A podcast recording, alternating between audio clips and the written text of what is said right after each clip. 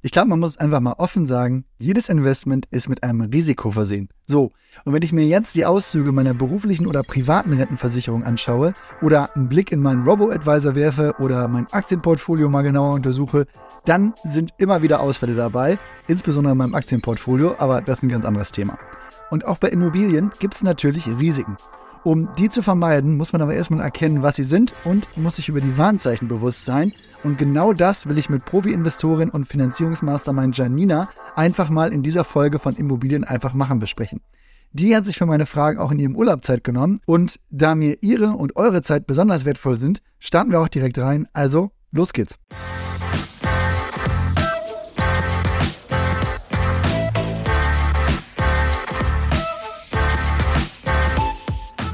Janina, vielleicht zum Start mal, warum hast du denn angefangen, Immobilien zu kaufen? Ja, dadurch, dass ich ja im Immo-Bereich gearbeitet habe als Finanziererin, ist der Apfel nicht so weit vom Stamm gefallen.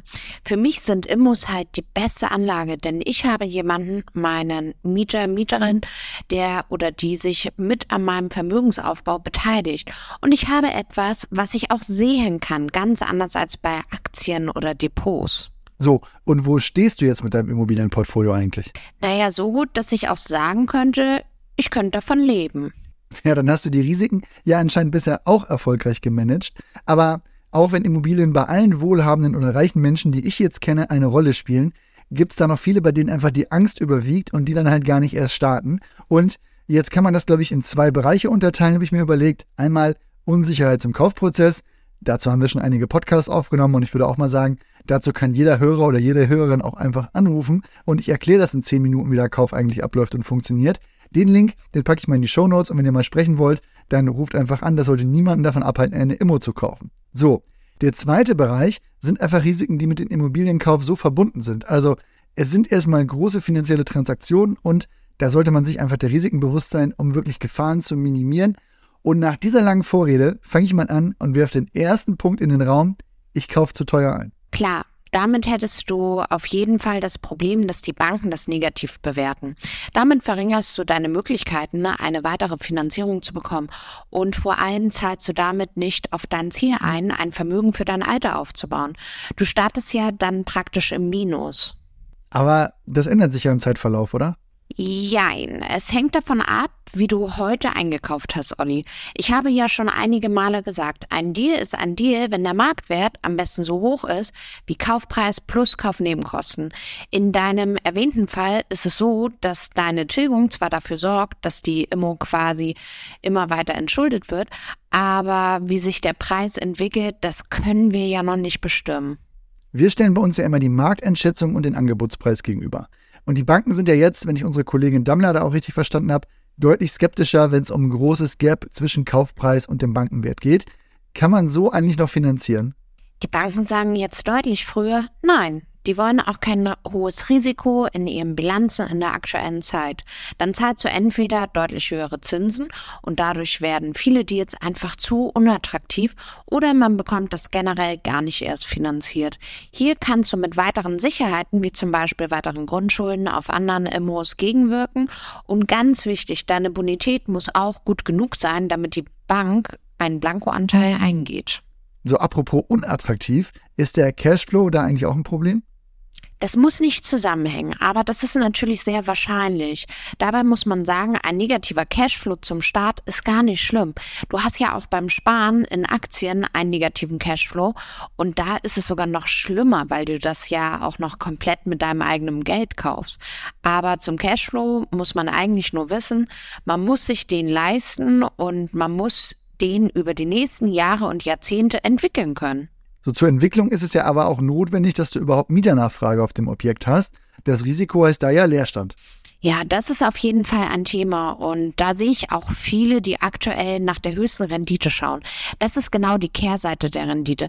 Warum kauft jemand für zweieinhalb Prozent Rendite in Berlin? Weil hier die Miete in den letzten zehn Jahren quasi um 100 Prozent gestiegen ist und es quasi keinen Leerstand gibt. Wenn du stattdessen in Sachsen oder in Thüringen auf dem platten Land kaufst, dann wird die Miete vielleicht in zehn Jahren um zehn Prozent steigen und damit unter der Inflation in diesem Zeitraum liegen.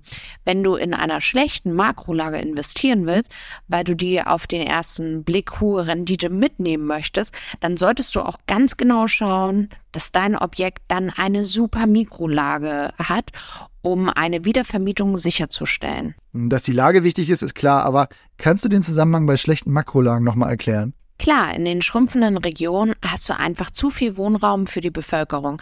Wenn du mehr Angebot als Nachfrage hast, dann gibt es da wenig Möglichkeiten, eine Mietsteigerung durchzusetzen. Und wenn du den Leerstand vermeiden willst, dann musst du einfach in einer sehr guten Mikrolage liegen, damit sich die Mieter für deine Wohnung entscheiden. Ich würde da immer den Mittelweg gehen und in guten Metropolregionen und guten Makrolagen auch in einer akzeptablen Mikrolage zu kaufen und darauf auf jeden Fall zu zu achten. Wenn du keine Miete bekommst, dann geht dein Investmentplan sonst halt auch nicht auf. Ja, gut, jetzt hatten wir schon mal den Kauf unter Wert und den Leerstand. Und wenn ich das jetzt weiterdenke und mal das nächste Problemfeld aufmache, was man als Risiko sehen könnte, dann wären das ja MieterInnen, die nicht zahlen oder die Wohnung verwüsten. Wie sind da deine Erfahrungen? Tatsächlich gibt es einen Grundsatz in Deutschland. Bevor du andere Dinge zahlt, deine Miete wird definitiv gezahlt. Mietnomaden hatte ich bisher nicht. Aber klar, das Risiko besteht, ist jedoch recht minimal. Ich hatte dir schon mal gesagt, Olli, dass es auch eine Versicherung für Vermieter, Vermieterinnen gibt, bei der du dich gegen Mietausfall und Mietnomaden absichern kannst. Wie ist denn dein Vorgehen bei ausbleibenden Mieten? Am Anfang immer das Gespräch suchen. Das kann ja auch mal ganz verständliche Gründe geben. Wenn man einen Verwalter hat, kann man den auch drauf ansetzen. Auf jeden Fall würde ich direkt mahnen, um auf der sicheren Seite zu sein. Da gibt es ja auch Vorlagen, mit denen du das selber machen kannst und ein paar Formerfordernisse. Zur Not kannst du natürlich auch einen Anwalt einschalten. Wenn man sich selber die Miete aussuchen kann, dann kann man auch Auskünfte des vorherigen Vermieters oder von der Schufa oder so einholen und so sein Risiko halt verringern. Ich suche nach dem Mieter oder der Mieterin auch ganz gerne auf LinkedIn oder Instagram oder Facebook, wenn es da öffentliche Profile gibt. Dann gibt es zum Beispiel bei Studenten ja auch noch Bürgschaften oder ähnliche Garantien. Da bin ich eigentlich immer halbwegs entspannt und der persönliche Eindruck ist definitiv viel wert. Wer da ganz risikoavers unterwegs ist, könnte auch überlegen, ob eine Immo in einem Mietpool etwas für einen ist. Da haben wir sogar schon mal eine Folge aufgenommen, die ich auch in die Shownotes packe. Aber wie ist das bei Verwüstung in der Wohnung, wenn man jetzt keine Versicherung hat? Da gibt es ja die Kaution und natürlich auch den Rechtsweg. Das ist dann mühsam und sicher auch nicht immer mit Erfolg gekrönt, wenn es letztendlich nicht zu holen gibt. Aber man muss es auch mal so sehen. Bei den hunderten Einheiten in meinem Bestand ist mir das genau nullmal passiert. Das sind immer krasse Geschichten, die man hört, dass einem Bekannten von einem Bekannten das mal passiert ist. Aber wie viele Geschichten kennt ihr da aus allererster Hand? Das ist einfach ein deutlich geringeres Risiko, als man meinen will. Wenn dich das davon abhält, in eine Immobilie zu investieren, dann würde ich mich versichern. Wäre jetzt nicht meine erste Empfehlung, aber hey, sogar da könnte man das finanzielle Risiko gegen Null senken. Ein Thema, das auch viele als Risiko sehen, mögliche Sanierung bei den Gebäuden und damit zusätzliche Kosten. Was kann ich da machen, um auf der sicheren Seite zu sein? Man kann auf verschiedene Sachen achten. Erstmal kannst du im Wirtschaftsplan checken, welcher Betrag monatlich von dir für die Instandhaltungsrücklage gezahlt wird.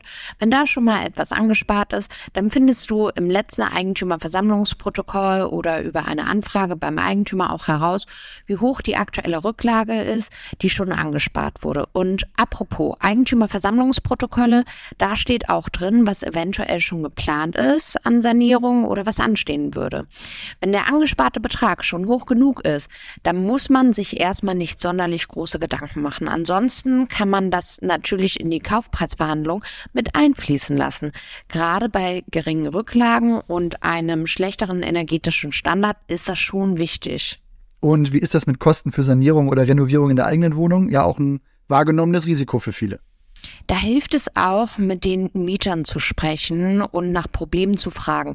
Die kennen die Wohnung ja häufig viel, viel besser als der Verkäufer, um zu checken, ob direkt etwas anstehen könnte. Dann hilft es natürlich auch hier, Rücklagen zu schaffen. Insgesamt empfehle ich ja eh einen Bausparvertrag als Krankenversicherung fürs Haus oder für die Wohnung.